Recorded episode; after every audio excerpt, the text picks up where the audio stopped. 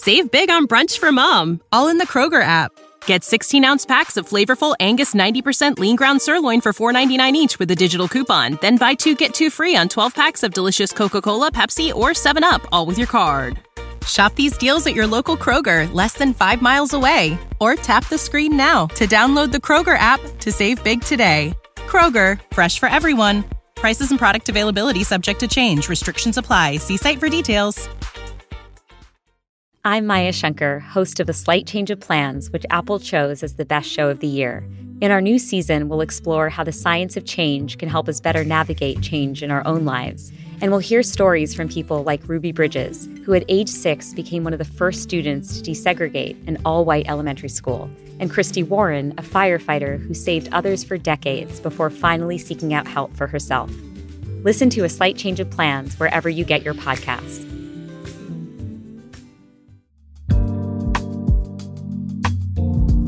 From Sugar 23, I'm Angela Ledgerwood, and this is Lit Up.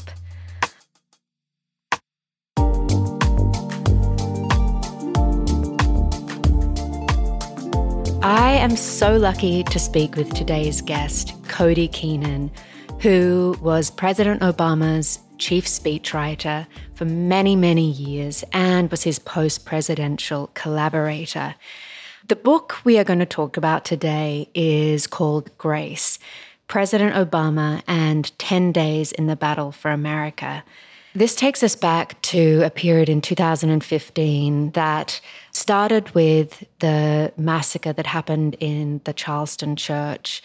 And in those next 10 days, the Marriage Equality Act would be passed, the Affordable Health Care Act would be passed, and President Obama would sing Amazing Grace at the memorial for the victims of this massacre. It was an extraordinary time, and this is such an extraordinary story because it's told through Cody's perspective as a speechwriter in this place called the Speech Cave in the White House, where he would sit and sweat and procrastinate and drink bourbon and wait till the very last minute possible to kind of try to summon up the muse, the writing gods to help him try and channel the voice of the first black president. I mean, if there isn't pressure there, I don't know what pressure looks like. Obama would tell Cody to go listen to jazz, to loosen up. And this book is all about their writing collaboration. It's about how Obama would push Cody to be better, to ask more of himself, and to ask more of Americans. I was lucky enough to meet Cody about two years ago.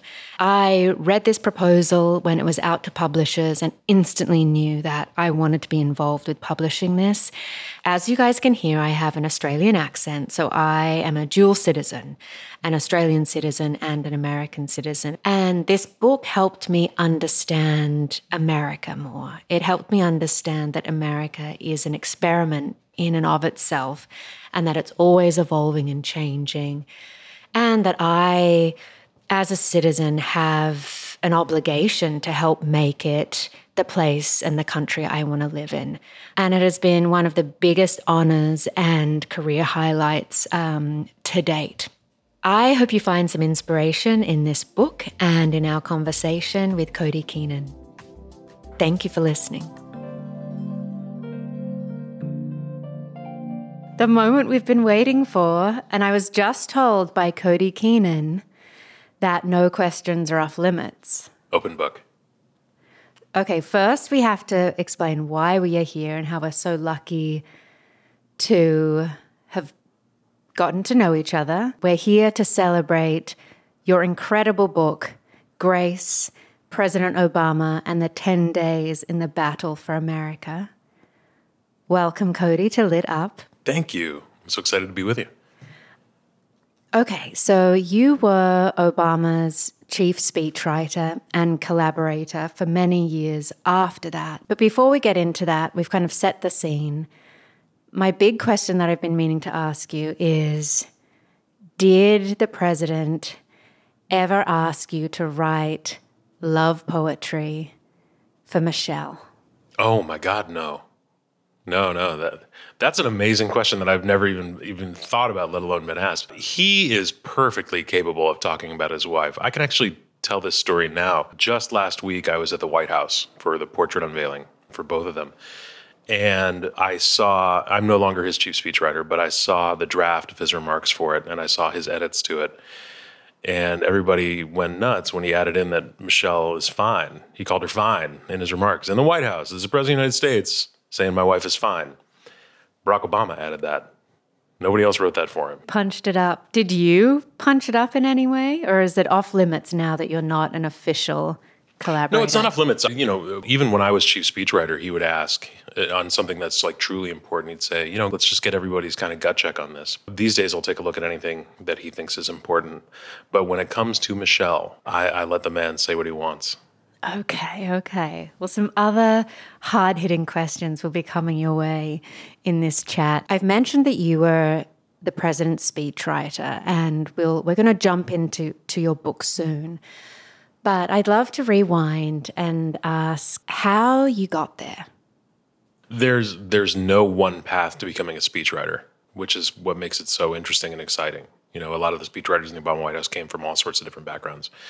And for me, after I graduated from college at Northwestern University, I moved to Washington. You know, cocky 22 year old, thinking I went to a good school. I've seen every episode of The West Wing. Like, how hard can it be to find a job? It turns out it's actually really difficult because everybody else in Washington has done those things. So I, I took a an internship in the mailroom of Senator Ted Kennedy, who was the youngest Kennedy brother, the last remaining Kennedy brother. And it ended up being my best education. I learned, you know, not only about how to get complicated legislation through Congress, but also I was opening letters in the mailroom and, and reading about people's lives. And you realize what actually matters in politics and public service and why it's so important to get it right. I had a mentor in Kennedy's office, a woman named Stephanie Cutter. She also mentored Jon Favreau on the Kerry campaign in 2004. Uh, Jon was the president's first chief speechwriter. And she introduced the both of us early in 2007, right after President Obama had announced his candidacy. And Jon and I connected over the phone, really liked each other. He hired me as his intern in 2007, and I just kind of hung on for 14 years. I was too stubborn to quit. And, um, you know, Jon and I to this day remain fantastic friends. We're doing a stop together on the book tour in Los Angeles. So, the, the quick answer to your question how do you become a chief speechwriter at the White House? Work hard, don't be an asshole. But there's also no small amount of privilege to it too. You know, politics is still made for white men and, and white women to succeed. Um, I had parents who could who could put me through college and help me when I was an intern. So I'll never forget that I was just lucky in that way to have that in a way that a lot of people aren't. But uh, you know, you also work 16 hour days for a long time and do your best and try to impress people and stay in touch with people. And you know, eventually that hard work pays off if, if you're lucky enough to work as part of a good team. And I got to be part of two great teams in the Kennedy office and the Obama office. So, what was that first day at the White House like? Yeah. Well, the first thing I did on my first day of work, which was January 21st, 2009, I didn't go to work on inauguration day. I went to work the next day. I took a picture of myself in my suit and tie and sent it to my mom because I knew it'd make her cry. And then you go to the White House and you you worry that there's been some mistake, right? You're gonna flash your badge at the Secret Service window, and they're gonna be like, "Yeah, you're not on the list." But somehow they let you in. You know, the gate opens, you get to go inside, and you're like, "Oh my god!" You have to find your office. You have to do a lengthy check-in procedure. You have to get a security briefing. You have to get an ethics briefing. For me, I got to go into the Oval Office on day two to see the president, and this was the first time I'd ever met Barack Obama. I'd been on the campaign for almost two years, but he was never in Chicago. He was just always out campaigning. He came in maybe three times and he'd speak to the entire staff and then go to a meeting with his top aides. So I get a call at my desk and I'm across the driveway from the West Wing in the Eisenhower Executive Office building. And it's the president's assistant, Katie, and she says, Hey, can you come on over? And I'm like, To where? The Oval Office? She's like, Yeah, the president wants to see you. I was like, Of the United States? Um, so I just kind of race over there, and there are different color badges and different hierarchies for who's allowed to go where. I walk into the Oval Office, and like my mouth has never gone drier faster. The light is brighter somehow. You feel like you're on live television, even though you're not. And it's just the president sitting behind his desk. It's just Barack Obama hanging out. And he just, the first words out of his mouth to me were, Hey, brother, I'm like, I've never met this guy. And it turns out all he wanted, I'd written a draft speech the night before that he'd gotten in his briefing book. And he said, Look, man, I saw your name on the top of this speech and I realized I've never met you before. So I just wanted to meet you. And we spent like five minutes talking about we're both from Chicago and, you know, I'm a Cubs fan. He's a White Sox fan. We talked about family. We like, it, it was crazy. And then when I left, I was just like, what on earth? So, in a way, that was a baptism of fire, you know, meeting the president second day. Now, I do want to jump to this book because so much of what everything else that we'll talk about will be relevant because even though it really zeroes in on these 10 remarkable days in 2015, it's really about America, it's about Cody. When this book starts, what is this inciting incident that, you know, really rocked America. Yeah, um, I mean, obviously, we weren't sitting around thinking this is day one of ten. You know, we have no, no idea what's coming. What what ends up being day one of the ten days is June seventeenth, twenty fifteen, and it was just it was a relatively normal day at the White House. You know, the president called to congratulate the NBA champs. The president installed a new attorney general. There was a barbecue for members of Congress in the South Lawn. It's a pretty typical day.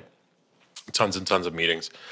And I'm at home with my wife that night, and news starts trickling in, usually first over Twitter, then over email, then on cable television of a mass shooting. And you just kind of say, oh no. Like you get that feeling in the pit of your stomach, like, how bad is this one going to be? And it, it took a long time, you know, it took almost a day to get all the true details, but you learn pretty quickly it's a black church with all black victims during a study group, and the killer is a white man as it comes out the next day, he's a white supremacist who's steeped in this stuff online. He's self-radicalized online. He's he's he, he wrote a manifesto saying he wanted to create or start a race war. So there's a real chance that things can get bad in America out of something like this. So you, you just kind of have that nervous feeling in the pit of your stomach. Uh, part of my job is I have to start writing something for the president to say right away. We usually did that after mass shootings. So to write a statement for the president of the United States. That's the first two days in the background of this, I'd, what I had been focused on was the Supreme Court was going to rule on two important cases um, marriage equality and the Affordable Care Act. And DC has a way of looking at these things myopically, which is like, is it a win or a loss for Republicans or Democrats? But, you know, millions of people were poised to lose their health care if this went wrong. Tens of millions of people were about to be told you can't get married just like everyone else and be declared second class citizens. So, and then you have this mass shooting, and we have to decide in the White House whether or not the president's going to give a eulogy. He's asked to give a eulogy, and at first he doesn't want to. But then the back half of the 10 days, kind of all this stuff swirls together at once. Anyone reading this book will think back to where they were on these 10 days and marvel at the fact so much did happen in these 10 days. I remember I was working at Cosmo when this period happened, and I was covering in the magazine the Affordable Care Act because it would affect so many young readers. Then to have, you know, marriage equality pass was such a celebratory, incredible moment for the country, but also, I think, for how it felt like it would trigger the rest of the world. I mean, other countries had already voted this forward, but America felt like a very important um, catalyst for that. And I think the tone you strike in the book is so careful as well because you're dealing with the joyful outcomes and such sadness. And something that you've reckoned with in the book is at being a white man speaking, trying to inhabit the voice of the first black president. Can you talk a little bit about that process, how you became more comfortable with it, and how probably that mirrored becoming more comfortable with him as a boss, but also as a real collaborator. Yeah. I mean, this week was the biggest test of that. Um, probably the most important thing about being a speechwriter, beyond just being able to string a sentence together, is to have a, a real sense of empathy. You know, the the ability to put yourself in somebody else's shoes to understand what a different audience might be going through. It's just really important because the president talks to, well, whoever you're writing for talks to all sorts of different audiences.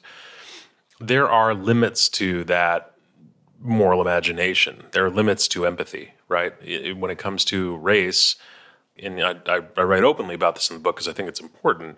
You know, I'm, I'm, a relatively privileged white guy from the north side of Chicago who went to Northwestern University. I've never really wanted for much.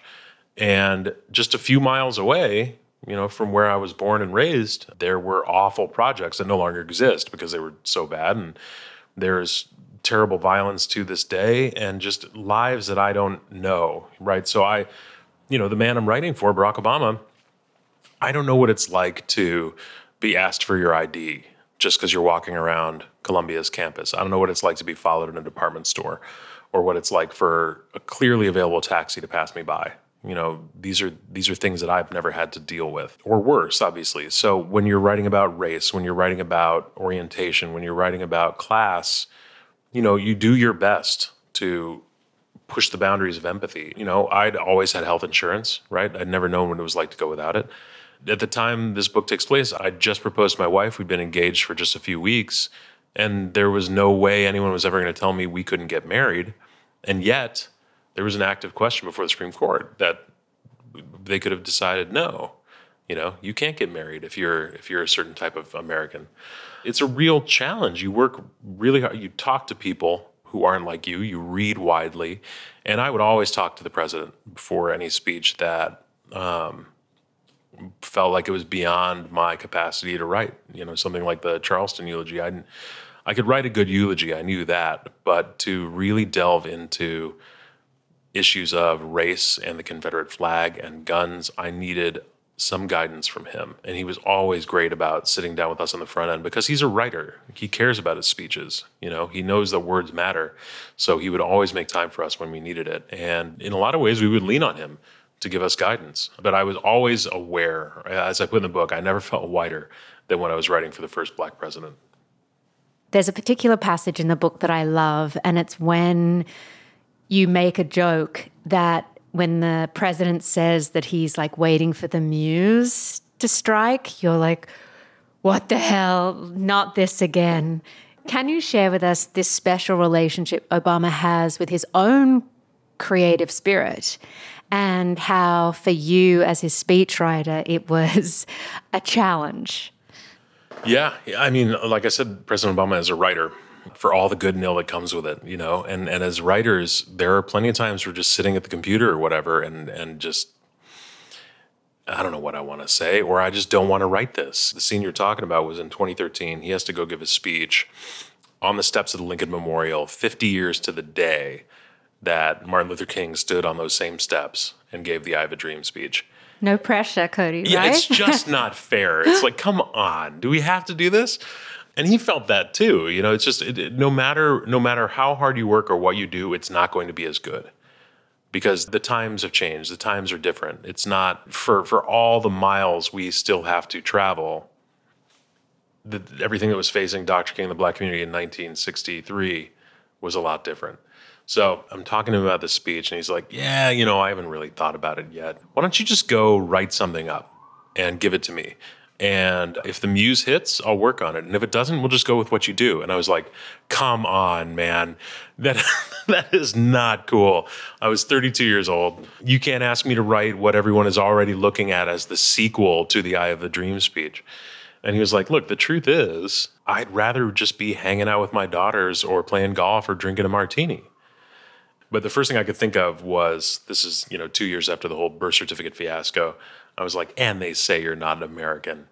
And he got a genuine laugh out of that. And he was like, just you just write it up and I promise I'll I'll look at it. So he just he called it the muse. You know, I don't have a name for it. There are times when you are inspired to write, and there are times when you're not. For me, it's usually when I'm angry about something. That's when I'm at my best about writing. It's not something I try to manufacture, but there unfortunately in today's world there's plenty of things worth making you angry. Mhm. Well, when the muse strikes for you, you've said it's fueled by anger. Can you describe the speech cave, this environment, this place that for you was where you did most of your work, but also how you wrestle with kind of those procrastination demons? The speech cave was this kind of complex of three offices under the Oval Office You had to walk through one office to get to mine, and then you'd walk through mine to get to our national security speechwriter's office, which was locked and, and protected. It had low ceilings, no windows, just yellow light, and tons of wall space. So I, I decorated it with Chicago sports memorabilia, political memorabilia, my grandfather's World War II medals, pictures of my wife, then my fiance. It was like a little clubhouse, sort of, you know, obviously a grown up clubhouse, but it was where we had the speechwriter team meeting in the morning.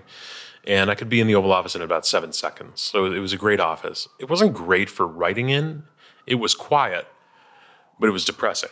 And I always do my best writing when the world feels big you know, when I'm outdoors or like in college, I went to, you know, we had this great library with these enormous ceilings, like a cathedral, spaces like that, or when I get to do my best writing. And I just didn't have that in the White House. So you just sort of hunker down, pop a vitamin D pill. Uh, oh, that's a tip for everyone. Well, the, the White House doctors gave it to me because I didn't get any sunlight. So they're like, you need these and just get to work. So much of these 10 days is an example of when you had to dig deep. Like when you're running on empty as a human, as a partner, as a colleague, and find the reserve because there's also a higher calling, a higher mission to so much of what you were doing.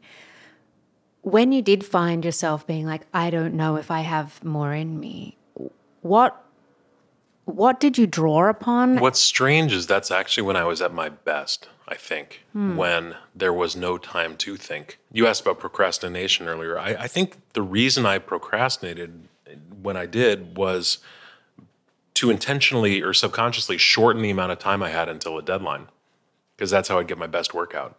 We had an eight person speechwriting team, so I had other speeches to edit all the time, every day. And I'd spend hours working on um, my team's speeches. So I'd be like, you know what? Instead of writing this eulogy, I'm going to edit a couple other speeches. But to to get back to your question on on where do you dig deep, you don't have time to think. You just it just comes out because you have no other option. But you also lean on the people you love, and I actually loved some of my colleagues. You know, and, and I know that sounds a little weird, but we all we all grew up together on the Obama campaign, where we were together for two years working 16 hour days. I mean, it forges you into a family. I lived with two of my colleagues and then make it three when my future wife moved in with us. I leaned on Kristen, my then fiance, a lot that week. You know, one of the reasons we're always so good together, and I assume all other good relationships are, is, is when somebody is just going breakneck on something, the other person knows when to step in and back them up. I had amazing colleagues too. I remember there, there was one there was one moment when I had four full cups of coffee on my desk because people just brought me coffee, which was really really nice. You know, it, it makes you it makes you tear up a little bit to think, God, I am just a terrible friend while you're writing this speech that you're freaking out about, uh, and you make a mental note to to pay it back some other time. So, a sidetrack question: What happens when you leave the White House and life doesn't feel as as dramatic? Like, how do you summon that? I guess, your version of a muse, you know, when that the pressure's on. And I think we can all relate to those moments. You know, I'm never going to equate working at Cosmo to being in the White House, but I do miss that being on a deadline, everyone's there, you know, helping out, jumping in, editing each other's work, and you there is such a kick to that adrenalized moment together and the relief when it happens and you feel like you've worked so hard. You're making if- me realize that the White House, in many ways, was a gift and that it forced me to do my best work at times. I stayed with the president for four years after the White House, so we still had deadlines, which which was helpful. But since then, you're right; it's tough. You know, uh, you have book deadlines, but come on, let's be honest. You blow through every single deadline when you're writing a book. Sorry, Deanne, my editor. I mean, fortunately, like the White House still kind of lives in my head where it's like, I, I will hit this deadline. You've mentioned Kristen, and she's a big part of the book in the ways that she obviously supports you. However, we have to mention that she has an incredible career herself. You met in the White House, and in fact, she was one of your fact checkers, making sure that everything you brought to the president was factually sound. But often, as you mentioned in the book, you know, her work starts as yours finishes. I mean, what an incredible collaboration you have together. Tell us about that.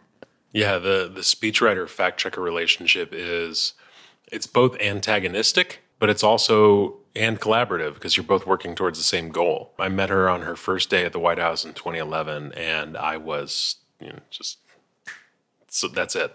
You just know. I probably looked like an idiot, like lightning had struck me when I first saw her.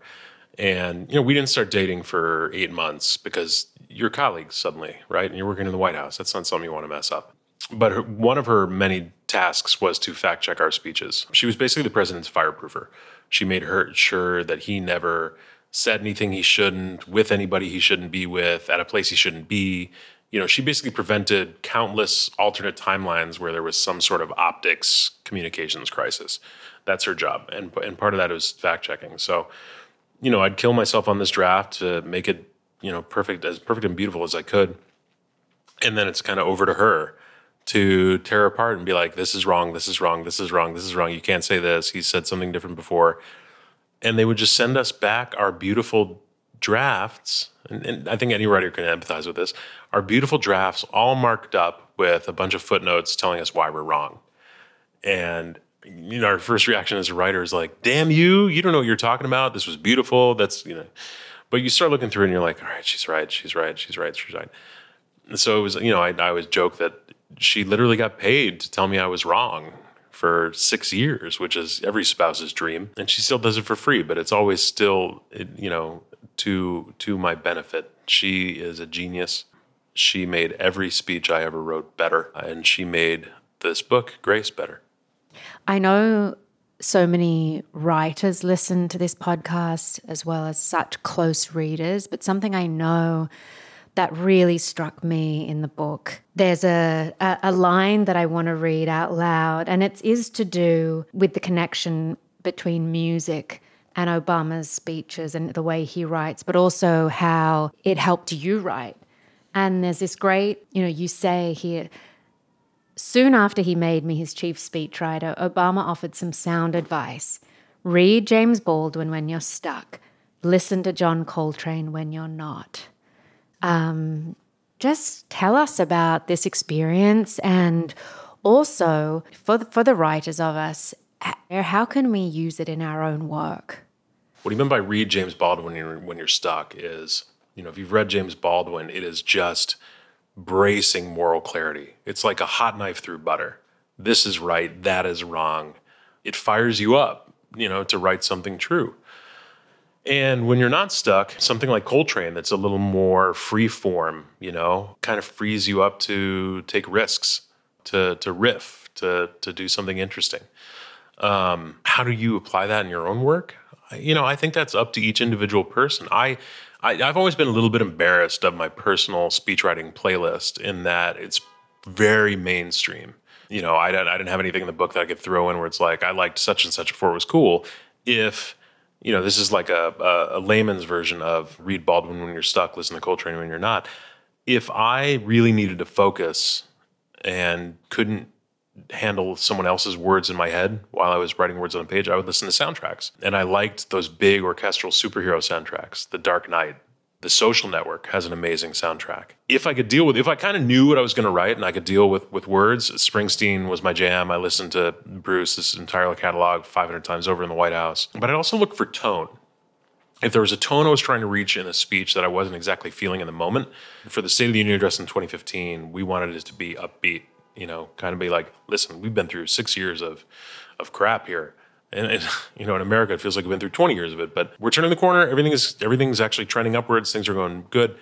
So I had my wife Kristen give me a crash course in Taylor Swift, and I listened to 1989 while I was writing the State of the Union address, just to like be a little more bubbly and upbeat. So you know, music for me is more of a mood thing than anything else. Mm. Well, I want to focus in now back on these 10 days and to try and explain how this book is both a memoir and a look at American history. It's such an unusual book, and the way you've managed to have it be both, and like what you're just talking about tone. and how music helped you with that. I feel it's an unbelievable feat to be able to cover these very important issues while bringing the levity. And my sense from reading it is that that was the type of environment within the White House. It was, like you said, this. It's it's a family, and when you're going through, when you're having real hard conversations, fights with your family, there's often a lot of laughter if it's kind of underpinned by love and a common goal. You're nodding, he's everyone, he's nodding and smiling. But to that end, we'll start with a time where, as a group, you really had to draw upon strength. And then I want to know about some of the, the highs. You know, the first thing that comes to mind actually is one of when one of our colleagues' fathers died, which I think is telling right? It, it's not some piece of legislation or something that happened to the president politically. It said one of our, our, our friend's dad died, and we all rallied around each other.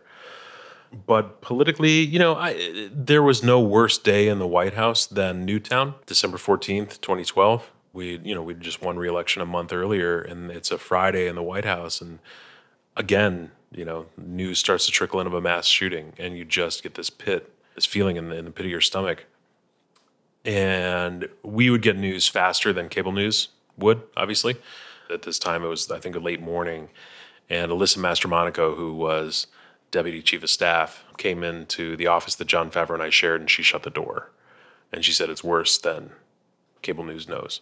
Um, she she said there there are at least a dozen kindergartners dead, and we're just like, fuck. I mean, everybody just starts crying because what else are you gonna do? What other option is there? And it ended up being 20 children, five and six years old, and then six educators who were trying to protect them. And so you have to write a speech, you have to write a statement right away. It's a Friday, the president has to go say something about this. Um, so I, Jon was busy working on the second inaugural address, which was in a few weeks. So I, I banged out a statement real quick. Jon and I went up to the Oval Office, gave it to the president the other important thing about this day is is Anita Decker Breckenridge, who was President Obama's personal assistant at the time. She did something that she had never done before and never did again. She called the first lady and asked her to come to the Oval Office. She said, "I think you need to come down here," and uh, I still get a little choked up about it. The uh, the president and the first lady were in the Oval Office for a while alone together, and then Jon and I were the first people to go in there after that and showed him. Um, the draft statement and he just he crossed out one paragraph and handed it back and he said it's too raw. I wouldn't be able to get through that. And it was a paragraph about um, him him you know imagining himself as one of the parents there you know caught behind police tape not knowing whether your child was alive or dead. And even when he delivered this statement he you know he couldn't get through it. He stopped and cried for i think 12 seconds or something like that. Um, to collect himself and for a long time, it was the it was the second most viewed YouTube on the White House website, right behind the night he announced that we'd killed Bin Laden. And I think that was just because he he showed emotion that everyone else was feeling. You know, you can't manufacture that. You don't write into a speech, "Sir, cry here," because we were all crying. You know, and I don't think it matters whether whether you had kids or not. I, I didn't have kids at the time. I do now, but I'm sure people with children were feeling it in a much more profound way. The rest of us were just feeling this horror as humans we were best friends and family. And that's what got us all through. Okay, so now we're going to switch tone too, because a huge part of this book is its call to action to young people, to everyone, to be politically engaged and to care and to hope, and that we can make the difference. So share that great day in the White House. It doesn't have to be from those 10 days, although it can be. On reflection, what's something that's still inspiring you about that time? You know, it, one of the things about the book is, is you kind of alluded to this before when I was writing it and I talked to friends about what I was doing, and they were like, oh my God, dude, I remember all of those things, but I don't remember them all happening in the same 10 days. That's a coincidence that they all happen in the same 10 days. It's not because of anything Barack Obama did. It you've got Obamacare, which is the closest any president's ever come to making sure that the government guarantees some form of health insurance to every single American. But that was a result of 100 years, ever since Teddy Roosevelt first called for it, of people pushing for it. You had marriage equality at the Supreme Court. That was a result of 50 years of advocates pushing. Obviously, you know, we are still not just 60 years into a civil rights movement, but 400 years into it. And this kind of gun safety movement has has grown out of, you know, the massacres of the Obama years. It's the progressive triumphs in the book are because people marched and organized and decided to care about something bigger than themselves. And that's why we all went to work for Barack Obama. This is the part where more cynical people start rolling their eyes. But we didn't just hook ourselves to him because we thought he would take us somewhere. Revisionist history is like this this campaign was lightning in a bottle, you know, it was magic. It was a grind, you know, and, and then even that next spring it was a grind. We did it because we wanted to make a difference. Because we believed that he would be the one person in that election that would help us make that difference, or that we could help him make that difference. And so many of us left Washington after Obama. You know, we, we weren't part of the revolving door kind of political infrastructure down there. We, a lot of people just left. That doesn't mean we, we've left politics. People are doing different things all over the place and on the state level, on the national level. We were just very lucky that these 10 days, it, it felt more alive than it did at most other points in the White House. That in real time, the country was changing. You know, we already knew the country was changing, but it was almost like America was catching up to what we knew it could be. But we were also acutely aware that not everybody shares that feeling, that there would eventually be a backlash to that progress.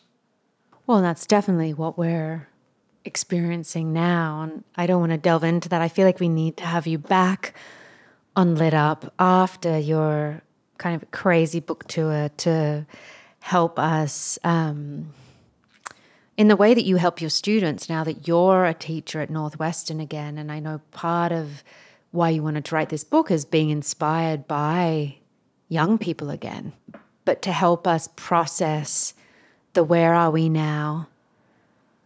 What can we do to close out? Any words of wisdom from Cody Keenan? Yeah, the, the answer to that question you just asked is where are we now is always fluid that's the story of America. I mean, that's that's part of why these 10 days are such an incredible microcosm for American history because our history is the story of progress and backlash to that progress. And we are living through a period of backlash right now. But you really can, if you dive in and keep at it, make a difference. You know, Dobbs, the Dobbs decision earlier this summer was just gut punch doesn't do it justice you know, and I mean, it was, it's an atrocity. But people on the right have been working for that single mindedly for 50 years, and they did not give up, and they eventually won it. That doesn't mean that everything we want as progressives is going to take 50 years. Hopefully it doesn't, but it does mean that you have to keep at it. And I'm actually going to steal the president's words here from the Selma speech. There is joy to be found in that struggle. A lot of this book is about the struggle to do good work, even with a good team around you. And that's why I teach now. I'm trying to every year pump new speechwriters out into the world. And I don't get to choose my students. They, they can be Republicans, they can be Democrats, they can be of any background. But I want them to care one way or the other. One of the more gratifying things in my life, probably behind my own daughter, is watching my students go out and become speechwriters for governors and senators and presidents of the United States.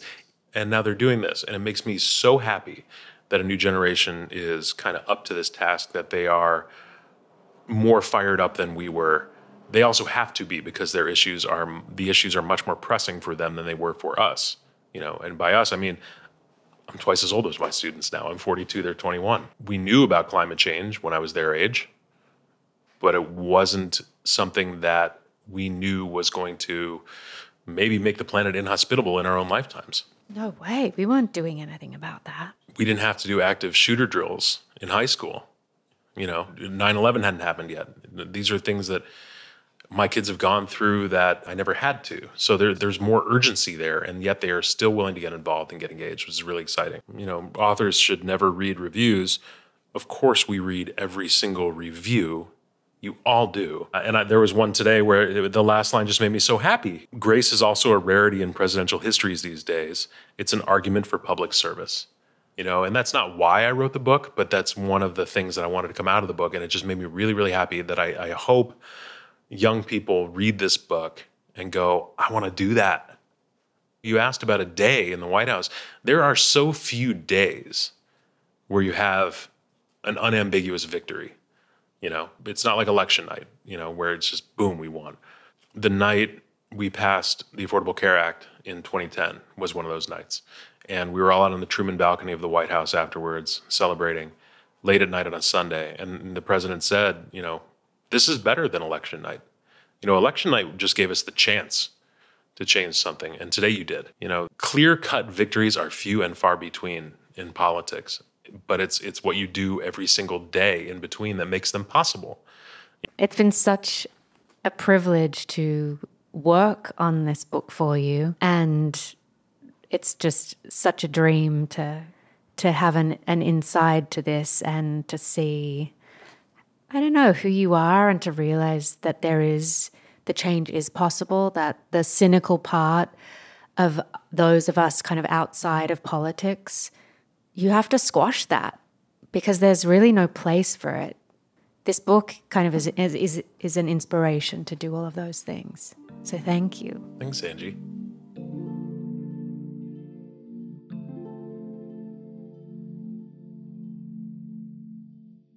Lit Up is a podcast from Sugar 23. It's hosted by me, Angela Ledgerwood, and is produced by Liam Billingham. Olivia Allmeyer is the marketing and editorial consultant. Mike Mayer and Michael Sugar are the executive producers, and Andre Radovsky wrote the theme music. In two weeks, we'll be speaking with Laura Warrell about her debut novel, Sweet, Soft, Plenty Rhythm. See you then!